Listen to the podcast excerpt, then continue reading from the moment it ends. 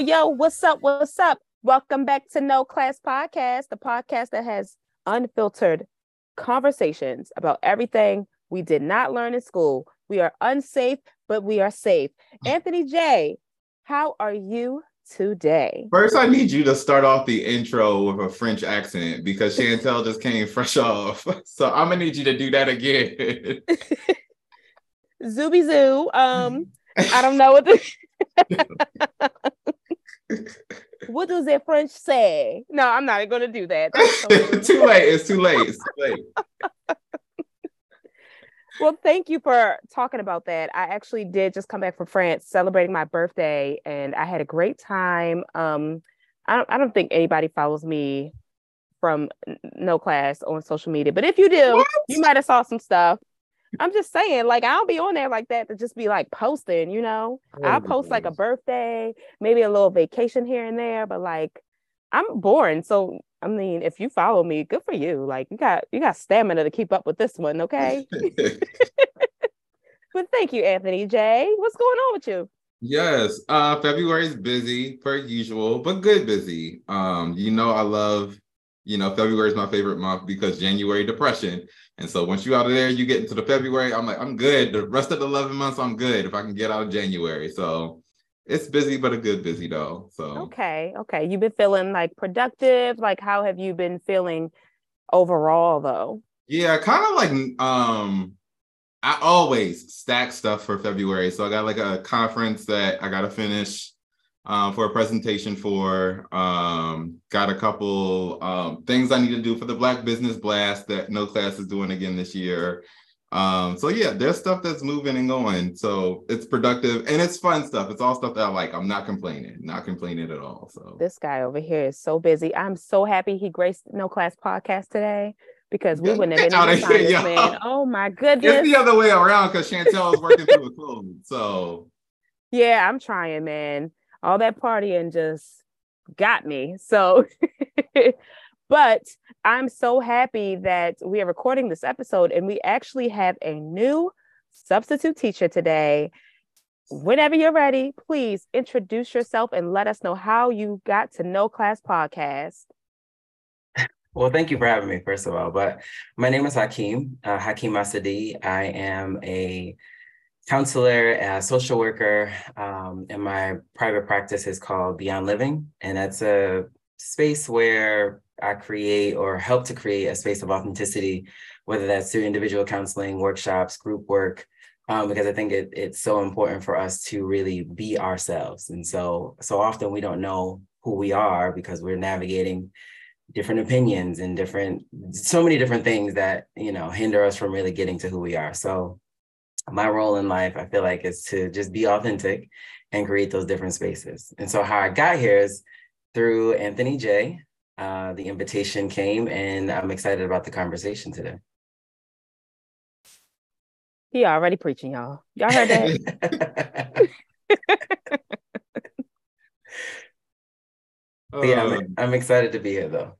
Yeah, this has been a long time of us talking about stuff and being like, that's a convo, that's a convo. And we finally were like, here's here we go. We're gonna do this one. We're gonna move with this specific lane. So I love that you are here. Thank you so much for gracing us with your presence. Um, so before we get into the episode, we would like to ask the question, the opening question.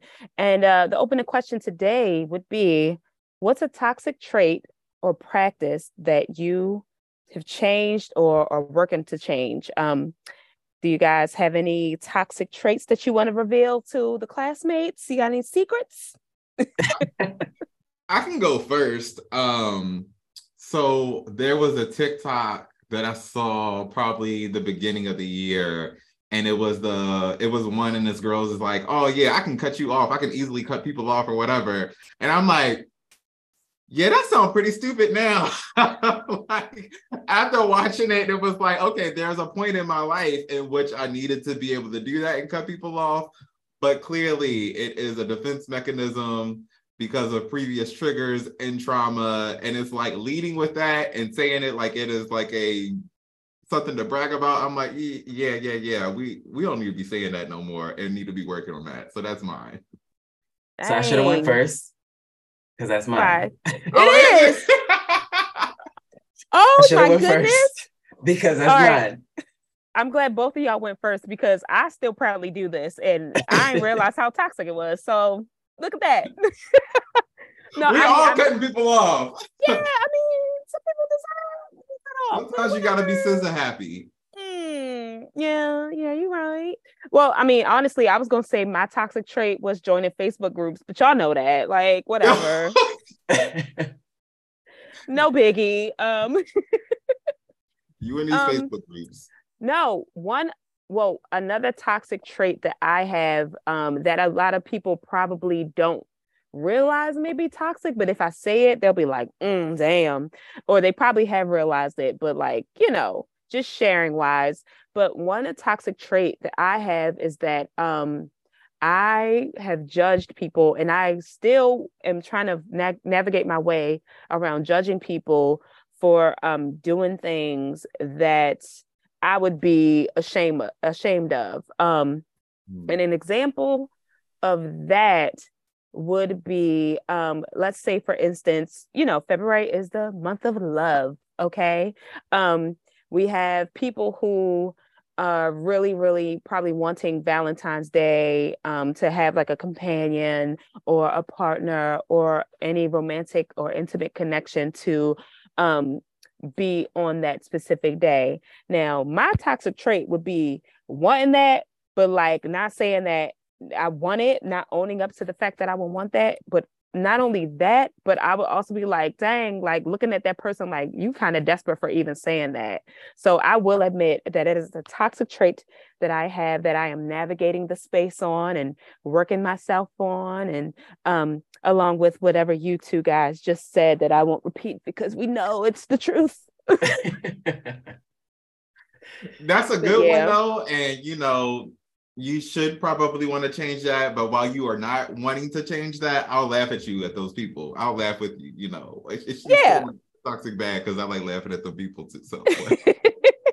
well, I mean, listen, we can all be toxic together. We're another toxic podcast. Hakim, he's like, uh, uh, uh, uh. Just kidding.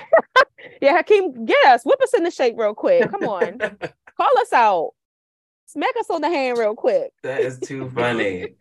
that is too funny thank you guys for your participation. I appreciate that.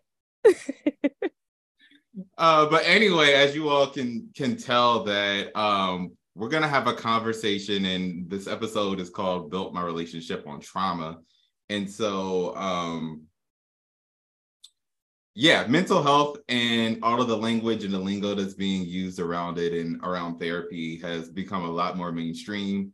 Um, and a lot of folks are able to point out and say, oh, this is toxic or this is trauma and all this stuff. But we wanted to have a convo with Hakim about um, how do we do more than just kind of identify and point and shame um, or just say, this is the way I am and it's just stuck like this.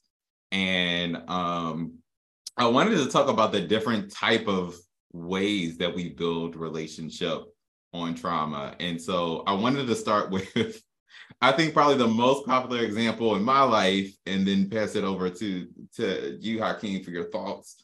Um, is the example of folks being like, oh yeah, my parents used to beat me too. They used to use like a belt or extension cord. They're like, me too. And it's like, I don't think y'all shouldn't be talking about this out loud in this way. This is like a very trauma-based um, type of experience. And so I think there's those that we get from folks that might be like building friendship. We also think about building relationship in toxic ways with significant others. And so um, are there, I guess is the starter, um, what do you kind of define as this is the starting of a toxic relationship that's being built? Or are these things just kind of like I don't know, norms and like still healthy in a way? Or how would you? So, so I think that it, it's normal, right? Because we do have shared traumas and shared shame and and things. But when it's built on that, I think it gets tricky because we almost like bond over that, right? We we we commiserate over that together rather than it being rooted in love or rooted in fun or rooted in authenticity, right now it becomes we we bond over that and we start laughing and sharing and that becomes the relationship's identity mm. and i think that's where it gets tricky because if my if our relationship and it, the identity of it is trauma at what point do we heal mm. at what point do we talk about the the dreams and and actual you know the things that make us happy and bring us joy versus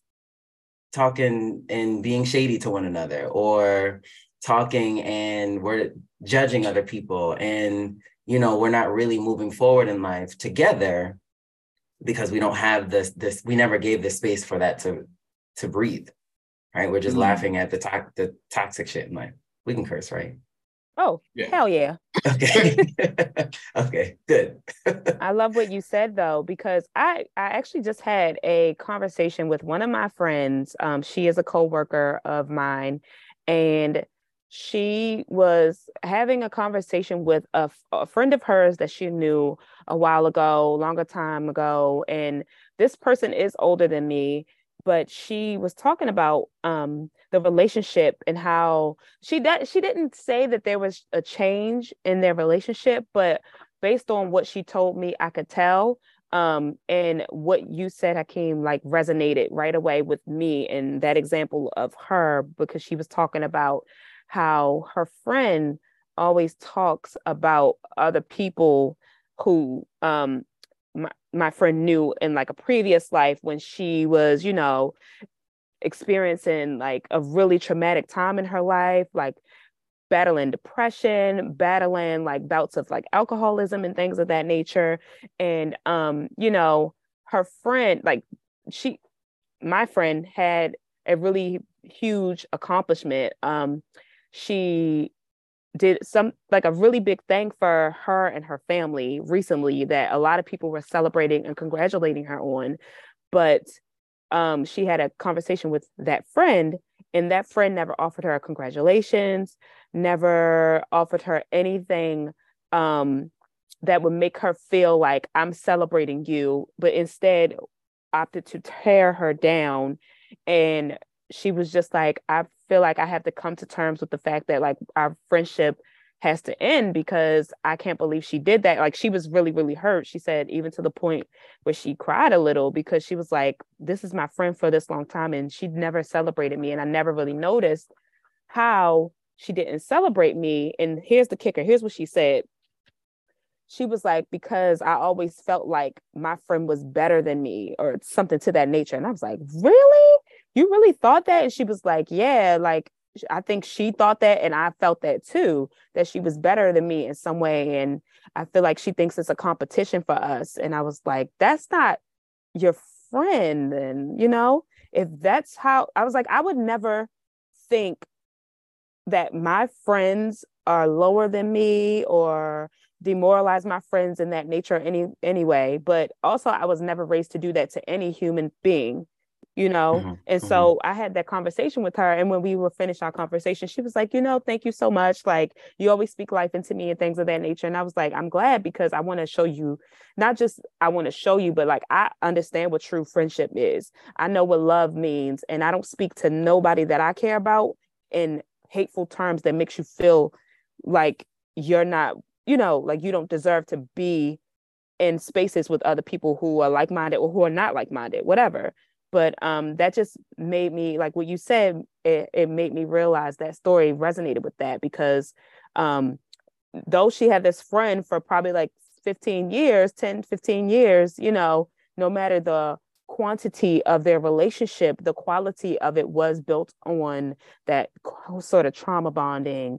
And um you know i don't um, let me be quiet because i no low you know i no social no no therapist or nothing but it was built on those negative aspects of their friendship where they competed with each other to kind of like tear other people down and like laugh about it mm-hmm. and so um i just I, I, know that there are other people like that because she is a, a older woman you know and we're in you know we're in an age bracket where we're looking at that now and we're just like people still do that you know you would think that that goes with a certain age of maybe like being a child, but the lack of maturity, it it it can sometimes like run with you throughout any age. And um, I had to like really be mindful of that because I know that my friends and my loved ones, um, I haven't experienced that sort of pain um, being celebrated amongst each other in my spaces, um, probably since I was younger. So, yeah, I just wanted to add that. Yeah, but I, think for some that's a norm, right? That's actually how we bond, right? Laughing and joking and, and cracking jokes on people, and but at a certain point, do we evolve? right and so it's in that evolution that i feel like we we get to see oh my friend didn't evolve my friend didn't grow like i've been working and hustling and you know trying to get this emotional intelligence under under wraps and you know maturity and and going after dreams and really pursuing life creating the life that i want other people in in life you realize oh they're not doing the same thing right and so that mind my business and drink my water thing is like, yes. And well, what's going on with my friend?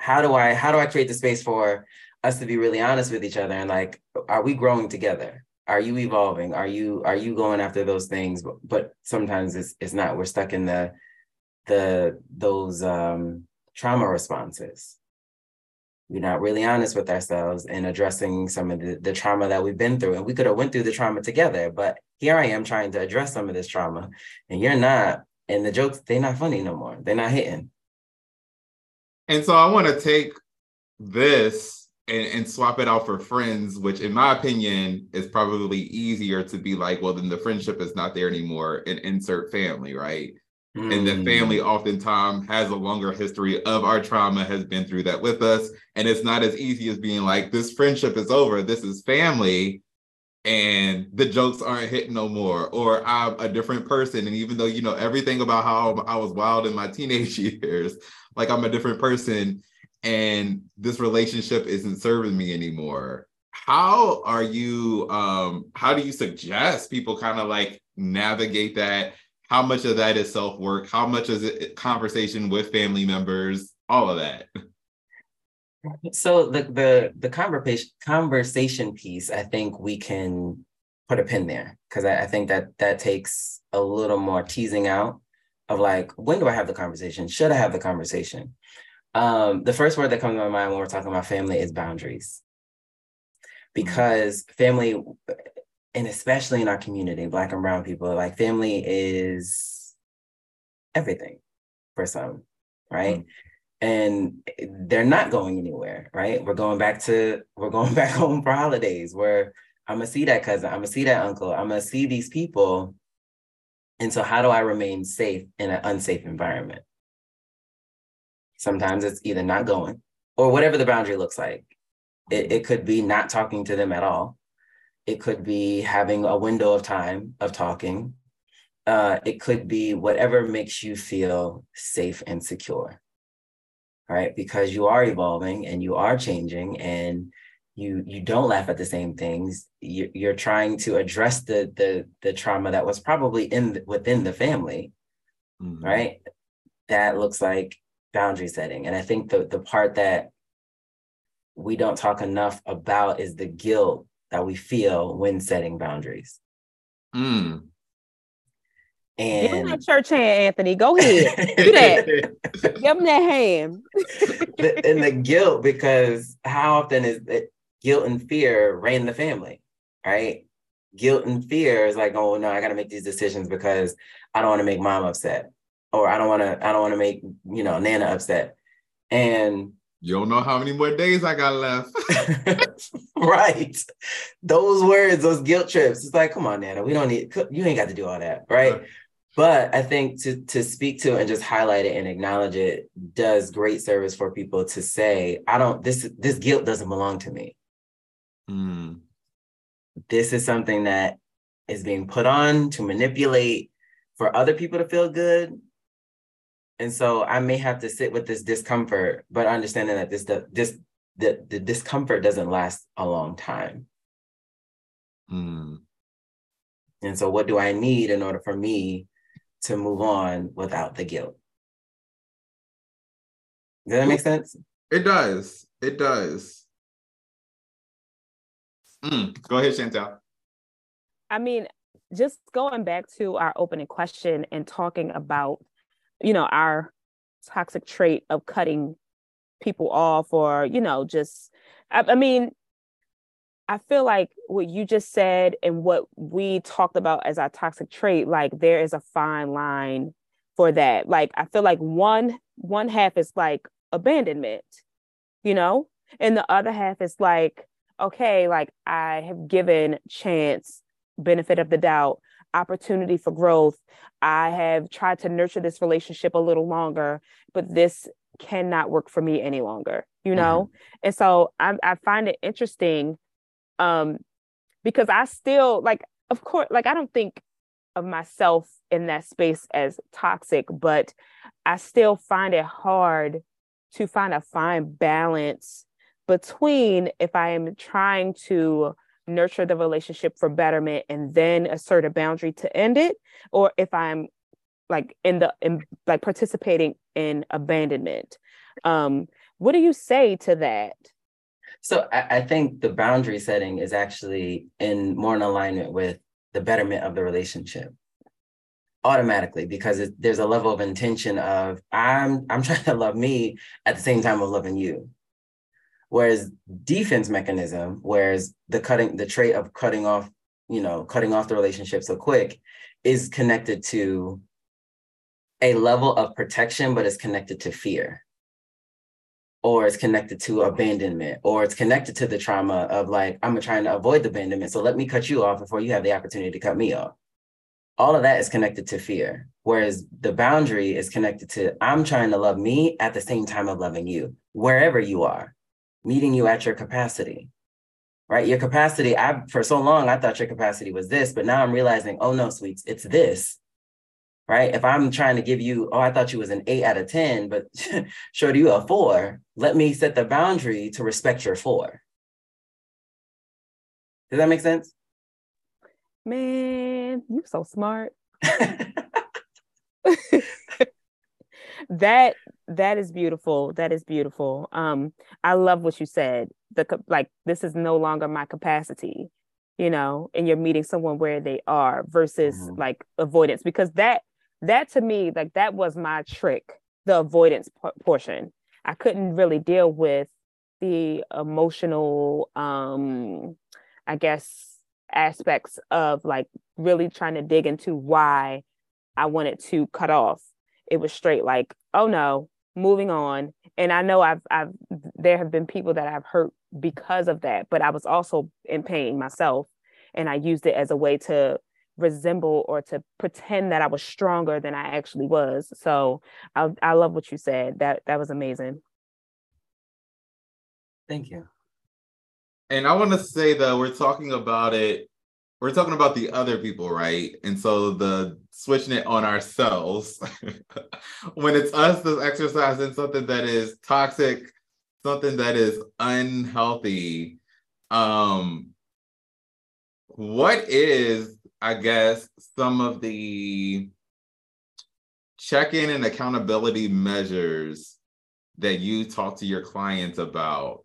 Um, because we always talk about how it's not fair for our friends to always call us out or somebody else to notice something. There should be some type of thing that we are doing to notice and being able to check ourselves. Shouldn't be the responsibility of everybody in our community. And so, what are things that you try to help people that may not have that self-awareness because that's hard to begin to build and know that i think it starts with vulnerability and truth being honest with yourself. So often we're not honest with ourselves. We and because there's with being honest with ourselves there's a level of discomfort right? Mm-hmm. and we're avoiding shame. We're avoiding our own judgment. And so we'll just move on and not really lean into that self-awareness. People are aware. People are more aware than we, we give them credit. It's I'm just trying to suppress my awareness.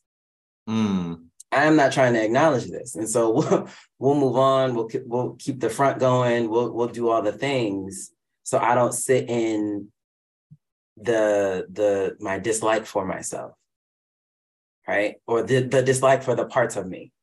uh, you know, the the song "The Ugly Parts of Me." That I don't like those parts, those shadowy parts, that parts I'm embarrassed about, and so I think it's important to be honest and vulnerable with yourself, and that's where we can look at okay, what do we want to change, right? But we have to also understand awareness alone doesn't change behavior. Mm. We got a bunch of people who are self-aware, know that they're toxic, know that they have these traits, know that they have these behaviors, and will still do it with awareness. I know, right? Because I'm perfect. Like you can't tell me nothing. No, but honestly, there are people who think that, like, okay, like, like the example that I want to give um is people who are just like, I'm just being honest, or you know, something like that. And it's just like, okay, honesty, cool. Brutality, the maliciousness that comes with it, the lack of tact that comes with it, there is a fine line. You cannot just be honest without care, you know?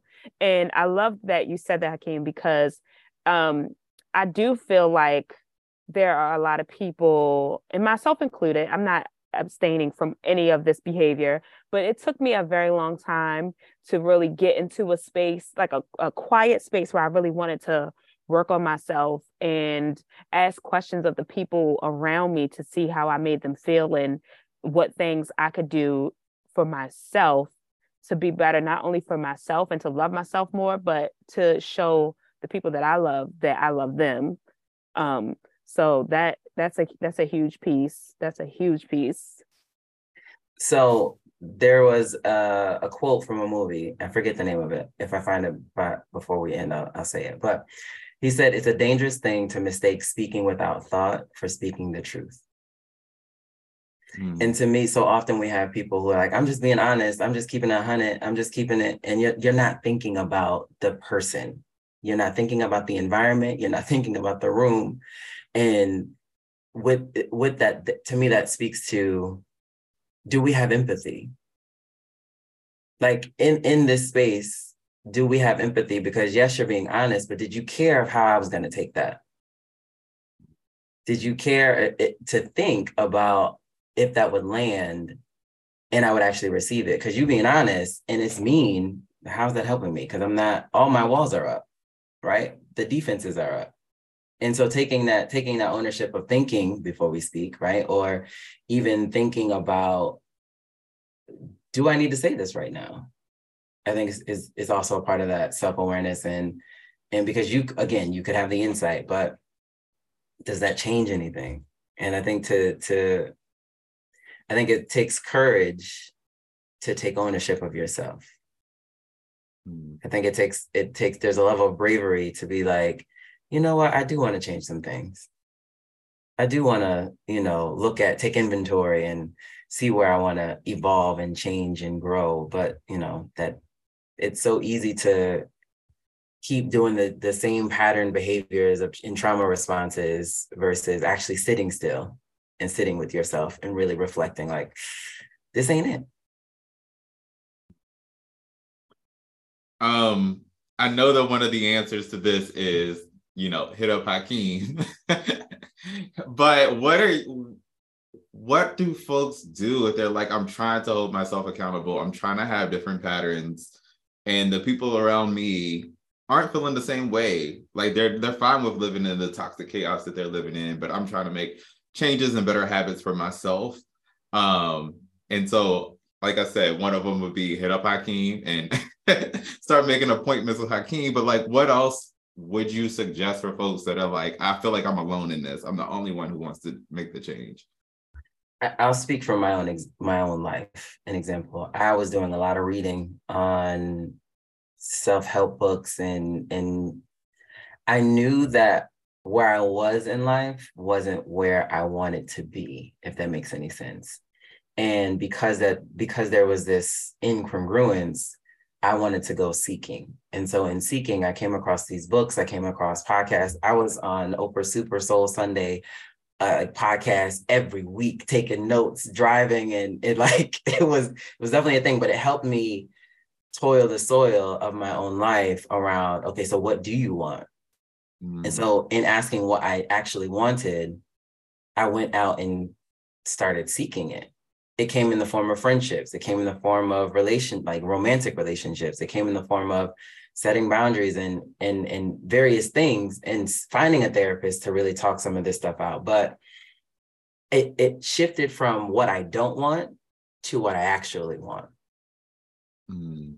And that made a huge difference in my quest of seeking out life's answers or what what you know what I actually wanted in my life because instead of dodging what I didn't want, I made conscious decisions of to, to attain what I actually wanted. So that came in the form of books, that came in the form of therapy, that came in the form of podcasts, that came in the form of uh, talking to family, talking to my mom, talking, oh, not so much my dad, but talking to my mom about some things that, you know, I didn't understand. Why do you make these decisions? And, and while we were growing up, why did you do that?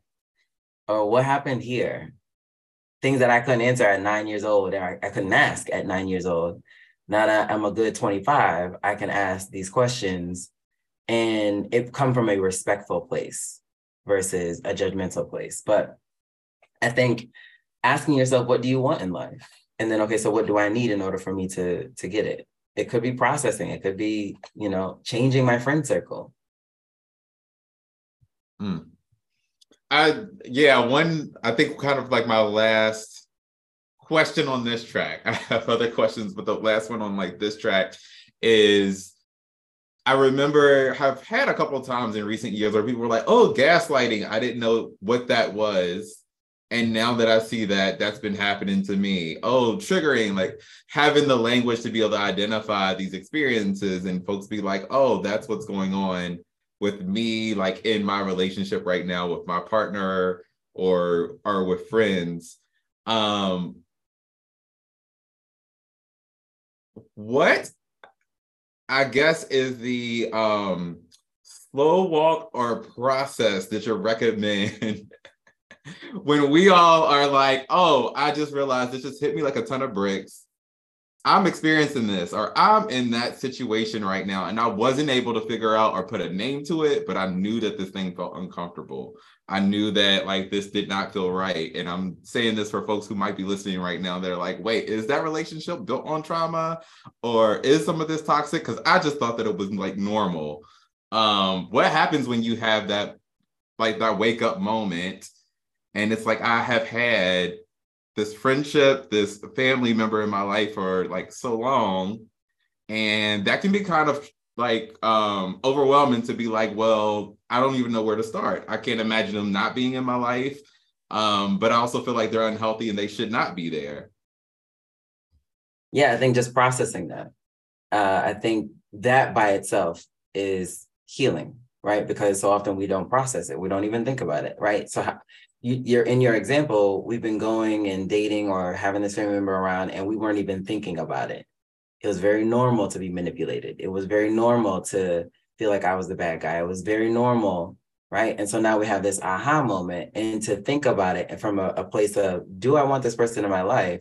Can actually be pivotal because now you're giving yourself permission to actually think about this. You're giving yourself permission to actually make a conscious decision of do I want this to change? Mm-hmm. And in that space alone, you give yourself so much power. Right. So in, in, that, you make the decision. What do you want? Do you want this relationship or do you you don't want it to, you don't want the relationship? Now to say like it'll change tomorrow, that might not happen. Mm-hmm. Right. But the fact that you're thinking, do I want this relationship? No, I don't want the relationship. Now it's like, okay, what do I need in order for me to move on from the relationship? I need support. I need uh, a loving family. I need. I may need to be honest and truthful with uh, some people in my life so they can. I can get that support that I need. Right. So often we're we're not. We don't give people a chance to support us because we're we don't. We're not vulnerable. Mm-hmm. Right. So being honest with yourself, understanding that you questioning this, you interrogating this relationship, is power and by in of itself. Mm. Now, now, what do we want to do with this? I love that. You, I love what you said about when you're, you know, when you're not being vulnerable with these people, like you don't give them a chance to really, like, I guess, step up to engage in the way that you were, were wanting to see in the first place. I've experienced that. I know my friends have. and um we have we have times in our friendship where we kind of check each other on it and be like hey like i know you're strong. I know you can do this and you got it. Whoopty whoop. But like you clearly are in a space where you're in need and you're you're not asking for it but can i help you? And then you know i've had friends fight me on it and i'm like okay i'm here if you need me. And then i've had friends just say you know what? Thank you. Thank you for showing me this because now um you know like instead of me being like well these people don't care about me and blah blah blah like i'm going to actually give them a chance to show up in a way for me that i didn't expect because i wrote them off in the first place. So i, I love that. Um anthony jay do you have any more questions? Because i don't have any more. Can i just add one more thing to that? I think the the the thought process and the things that are trending on check on your strong friends, it really bothers me. Okay. Because it it doesn't. I won't go on. I won't get on the soapbox. I, what I want to do. Oh, go on it. oh, please. Soapbox it up. because there there is some there is some some like derogatory nature towards that as well. And yeah. go ahead, speak on it. Because the opposite of that is I'm the weak friend and we mm-hmm. don't we don't like that right? That doesn't that doesn't sit well. That that upsets me and my homegirls. Like we don't we don't like that. You i am not the weak friend or and i don't want to be the the strong friend right? Uh-huh. So the campaign that i want to do and push forward is how do we normalize vulnerability within a friend group? Period. That's normalize it. vulnerability period that's it because if i if i see you and you're eh, struggling or emotional or whatever it is it's so normal for me to check on you you open up. You're not seeming as the strong friend you don't want to pretend that you're the strong friend or you got this together or you got you know you don't need any support. That's not even that's we're not even built like that. Mm-hmm. so how do we normalize vulnerability? You better break it down hakim. You better break it down he wasn't even gonna speak on it.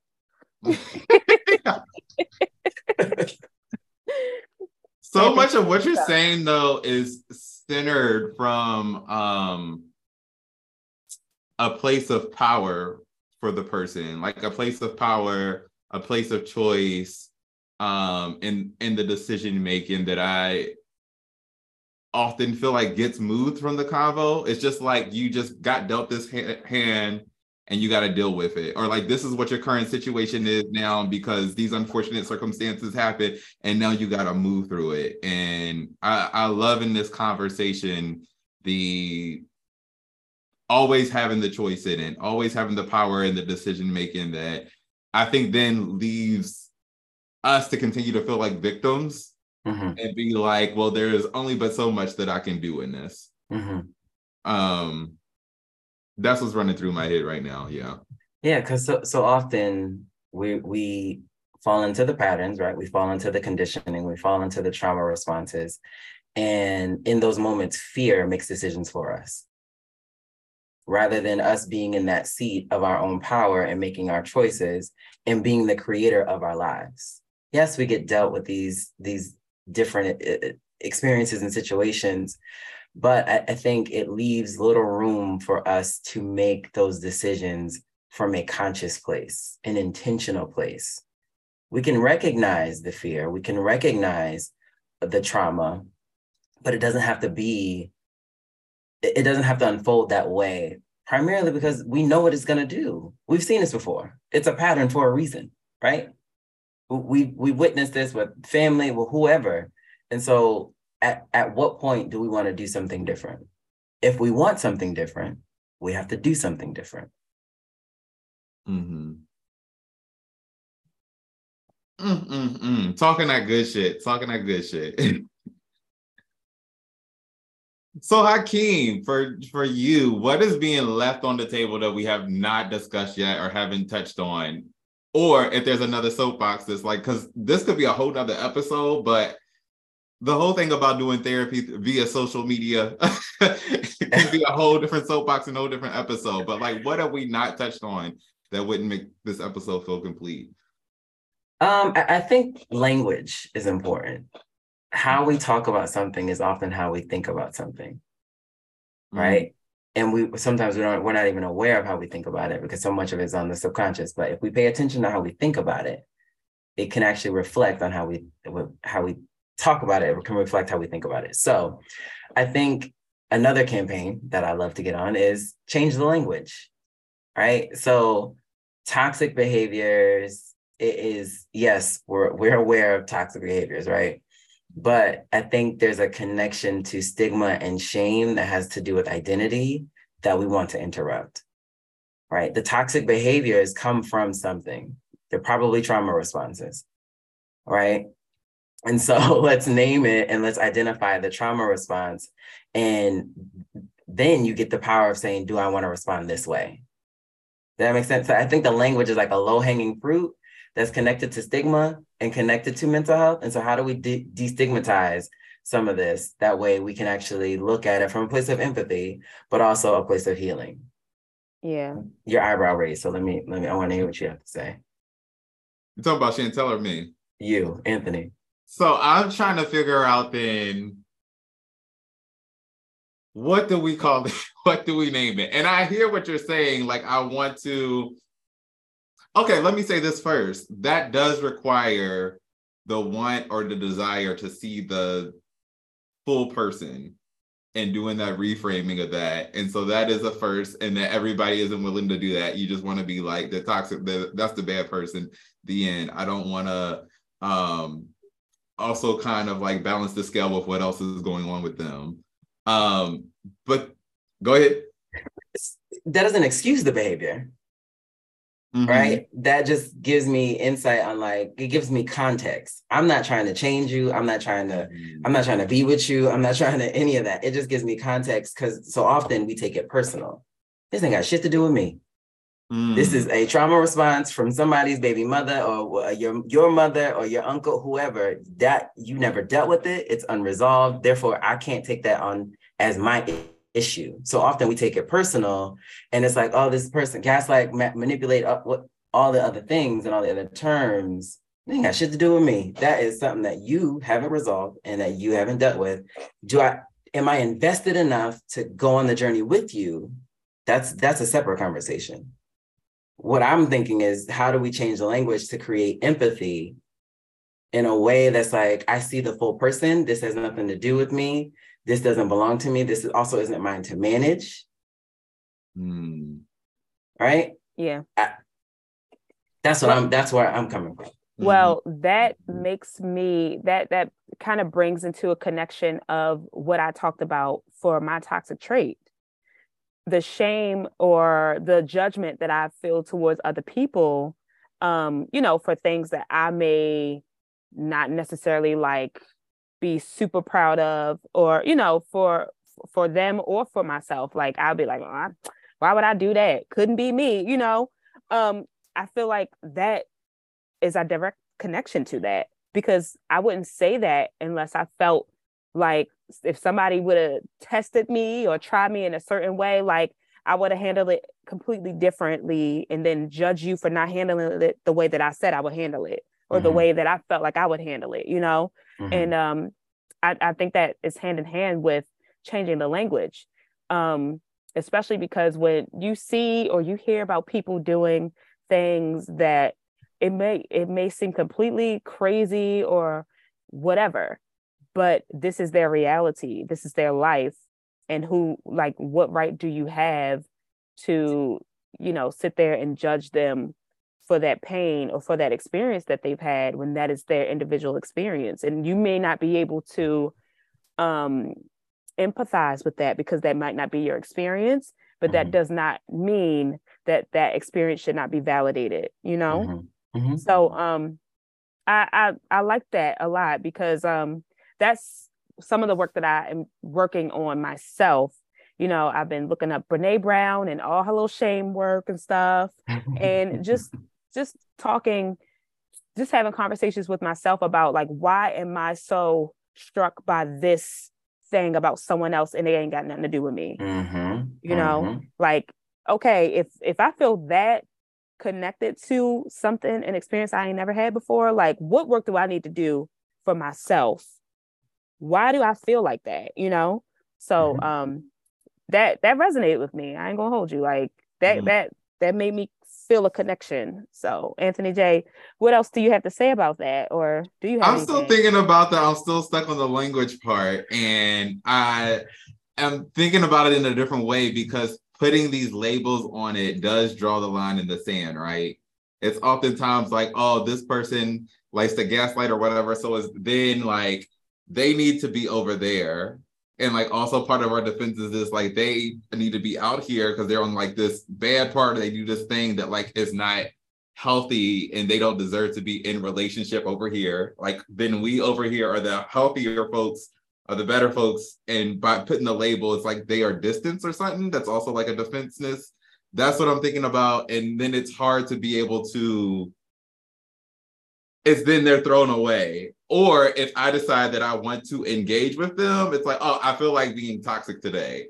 And okay. so like it's a label of like, well, then I'll co- go ahead and cross the line and go over there today. But it's like uh it still is a um in some way I am higher or more emotionally intelligent than them. Oh. And um yeah, I'm still connecting it. That's a defense okay. mechanism. I That's feel like in correct me if I'm wrong. I feel like what you're saying is if this person's a gaslighter, they're bad. And then, you mm-hmm. know, you would judge them and be like, well, I'm a good person. I don't do the gaslighting. And that person doesn't need to have any other attention or whatever from me. Or like, am I, is that right? Or it's that, yeah. It's okay. like a well, I was just gonna say for for me, it's a oh, they're gaslighting, they're the person that gaslights or like toxic in whatever type of way. I then choose, oh, is it a level of toxicity that I can deal with and continue to engage with, or is it too much?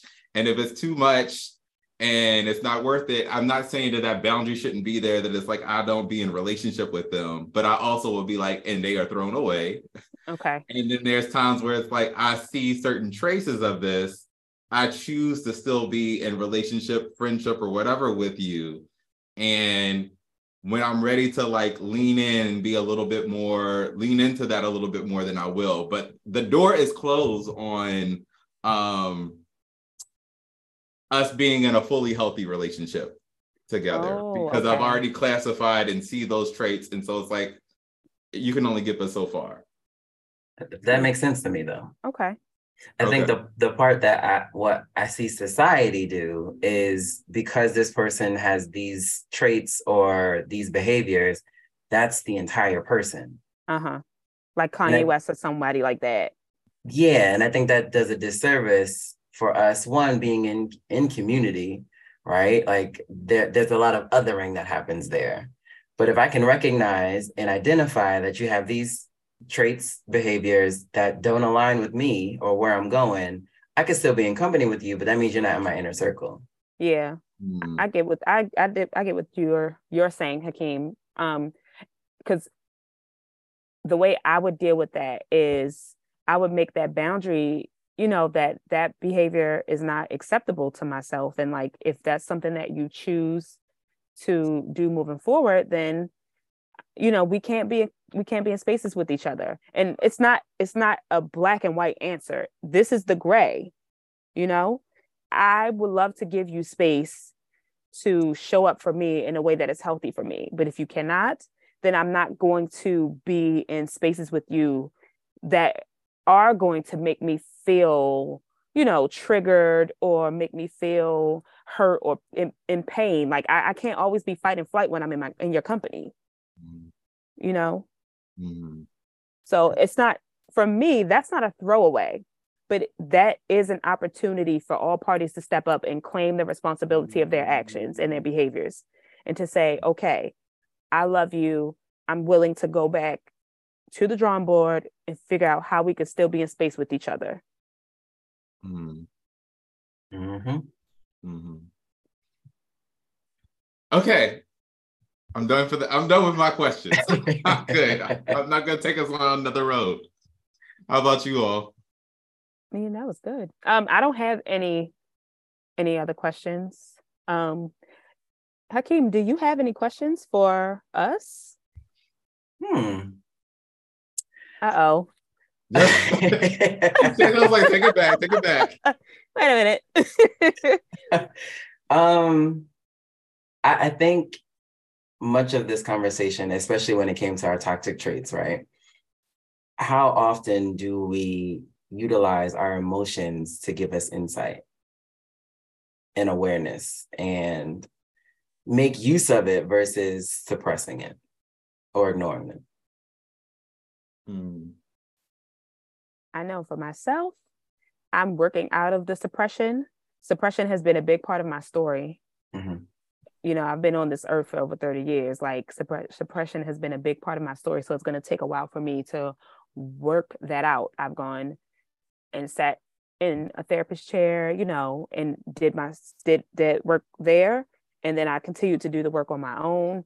And, you know, if I choose to go back to therapy and enter that next stage where I'm working on it. But it's going to be, that's like a lifelong thing for me because that's been a long part of my story, especially emotional suppression um, from the people around me who, you know, that was survival for them.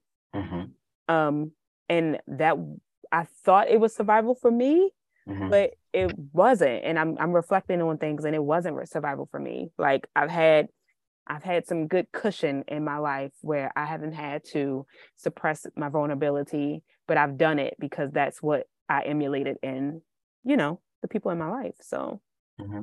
Yeah, it's, it's still a journey for me. I'm not completely healed in a healed space from that, but um, I work through it and I walk through it. And this is a, a big step for me to even admit, like, I'm on this journey of like not suppressing. So, mm-hmm. yeah, I mean, shout out to your vulnerability. Okay, she's been doing her thing. Thank you. um, I think that's probably one of the things that I've appreciated the most about single being single in the I don't know how many years it has been now is um I find that my default in being in a relationship and just also times and and also life has slowed down because of COVID um, but also when I'm busy, then there's less time for me to really sit with my emotions and what I'm feeling. Um, and I think that that has been the gift of singlehood for me. That it's like, uh, um, I don't feel like I have to keep moving or like quickly respond and give somebody an answer to something that's going on. It's like just to kind of um, appease them or or comfort them or whatever. I get to do more time and be like, something feels weird about this. Something's going on with me. I need to talk it out. I need to walk it out. I need to whatever. And so I think it is a um a new ish practice that I've been loving and appreciating because I feel like there's the way that my life is set up, I have to fake the funk a lot less. And I'm still trying to figure out like how is this more of a permanent thing or is it already a permanent thing that I can then say, um, this practice follows, even if my lifestyle changes, even if I'm in relationship with somebody else, if life is busier, like how do I continue to hold on to this? But because I have a lot more time to talk to myself and and be quiet with myself, then yeah. Yeah. Shout out. How about you? you? Um, yeah, I just jump right in. And it's it's actually quite annoying. Like I was talking to my, my partner and just like explaining some things about feeling a lot. And I think it just comes with awareness and identifying them and how he's like, well, you, you you talk about this all the time. Like you work with people on their emotions. It's like, yeah, that doesn't that doesn't mean that it's annoying. Like it's not annoying, right?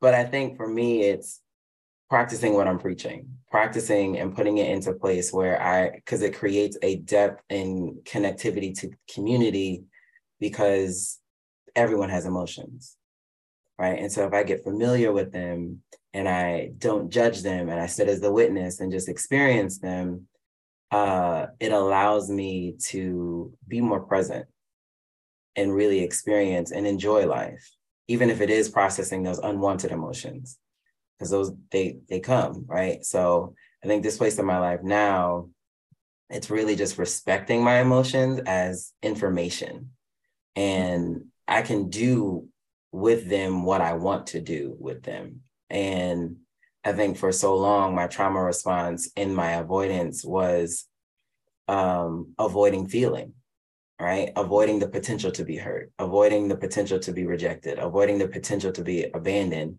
And I never, I didn't really connect with people on a deep and meaningful level. And so now, even in friendships, is being intentional about being present and and giving people a chance to support me and giving people a chance to to birthday was a couple weeks ago to be celebrated right so that that in my life right now is directly connected to being aware of emotions mm.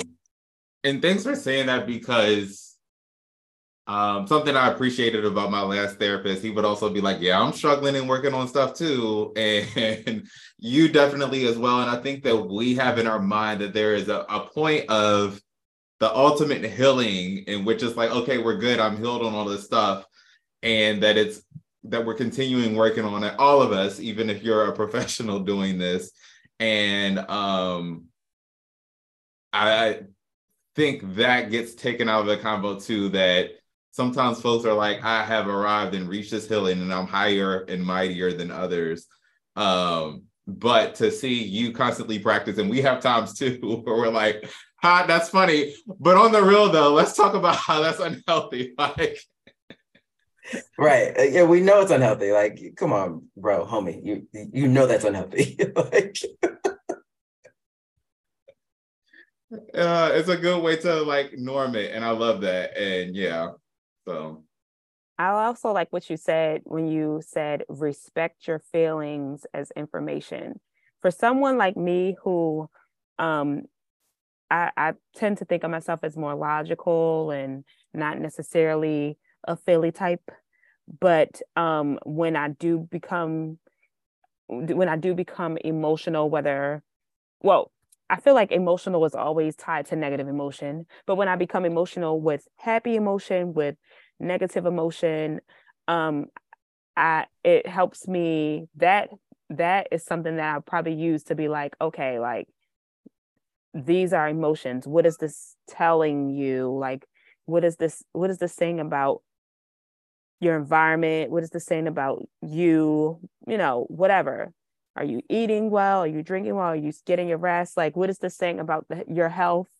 Anything. Like, I don't have to be afraid of emotions because they are information, mm-hmm. period. That's I it. like that. Mm-hmm. Yeah. And, and it could be as simple as I'm hungry. like I'm that I'm that I'm that person that's I got attitude, I'm a little irritated, I'm snippy, question are you hungry? Did you eat today? And there are other times where and i, I and we didn't move into this yet but i want to encourage everyone to figure out a way to process emotions right? So that could be by way of journaling like literally writing. And so pay attention to how you write. If you're writing hard and you you see the pen going through the paper like okay we might feel a little bit deeper than what we led on to right? There was one time i was audio journaling so everybody has a voice memo on their phone I realized playing it back, I was screaming in the phone. And I realized, oh, you feel more, you you really cared about this situation mm-hmm. more than I let on to, right? Because I can I can rationalize and psych myself out, but playing it back and listen to the undertones, right? And the the inflection in my voice, it's like, oh no, you really, this is a situation that we, we really need to do a little di- deeper digging in. Mm-hmm. Ooh, I like that too. This was a deep episode. I didn't realize. Hakim tricked me into being deep, y'all. but I truly value this this conversation. It was it was good, very insightful. Um, gives me a lot of opportunity and space to like redeem the the things that I thought about myself like out loud um because I've expressed this with other people but just like on this type of platform it helps me to be like yeah like I'm a human being, you know, like I hurt, you know what I mean?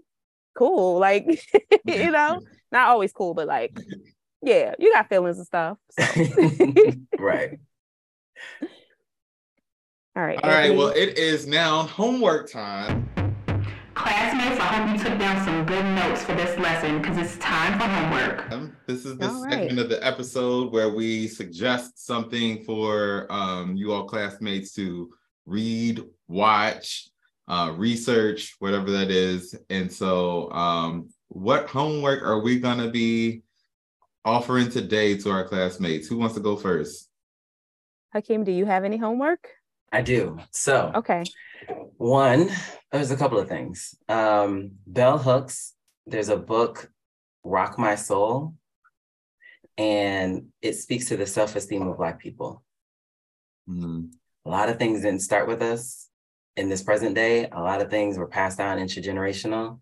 And so I think the minute that, for me and, and the people that I work with, the people who I work with, if we can realize, oh, this didn't start with me, I can let it go. There's more freedom in saying, like, oh, this isn't mine. This is something that was passed down. And so now I get to give myself permission to do something different. First book, uh, Bell Hooks, Rock My Soul. The second thing is look up Feelings Wheel to identify the emotions.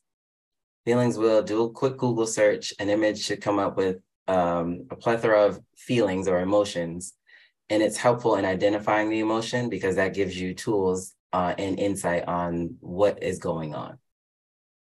Mm. So I would, and then the, the practice of journaling, either writing journaling or audio journaling. So the, those, that's the homework that I have. No audio journaling, okay? Because we don't want a whole bunch of angry voices out here. I'm kidding. um, my homework is I mean, if you guys are doing all that journaling and those feelings and things like that, my advice right now in my homework is to get your rest. Um, just as simple as that. Take the time to rest. I know we all have spaces and times where we're grinding or where we're just continuously like moving, moving, moving, and we don't stop to like really take things in and like settle. So um, it's wintertime, you know, the sun isn't out as much as it used to be. Please take some time to get your rest and to take care of your body. Whatever you think you are doing, do a little bit more to take care of your body. And that's my homework. Um, mine is throwback to no class. So we have an episode called What About Your Friends that was released in October 2021. And I didn't realize until we started talking that um this kind of like overlaps that convo some because we were talking about healthy and unhealthy friend relationships. And so that's a homework assignment. And the other is another no class episode in the early, early days. I want, I want to be like old school 2018. Um, we did an episode on repurposing trauma, and that's where we have Black Cotton on. And um, Black Cotton, um, I forgot the name of the um, guest that we had on, but he talked about using cotton that his family then owned to start making um, more products with that. And we talked in the beginning of the shock of like, whoa, who would want to do that with the history of cotton? And he really got into how he repurposed that trauma um, for it to be a, a source of, of healing for him and his family. So those are my two homework assignments. Um, so you all happy homework time. That's some some good stuff that we gave y'all. So Chantel, well, actually Hakim first. Do your plugs. Um, where do we find you? How do we connect with you? What are some upcoming things you have? All that stuff. Yeah. So best way is Instagram or my website. Instagram, uh, the handle is Hakim Asadi underscore H A K I M A S A D I underscore. And there you'll find all the information. So workshops that are coming up, if I'm somewhere else, uh, availability, whatever it is, Instagram is the, the place to go. But then my website, because there's blog, my blog is on there. And then just if you want to connect and have a have a conversation. Uh, website is uh, www.hakimasadi.com. I love Thank the you. consistency. All right. Well, you heard Hakim plug his social media.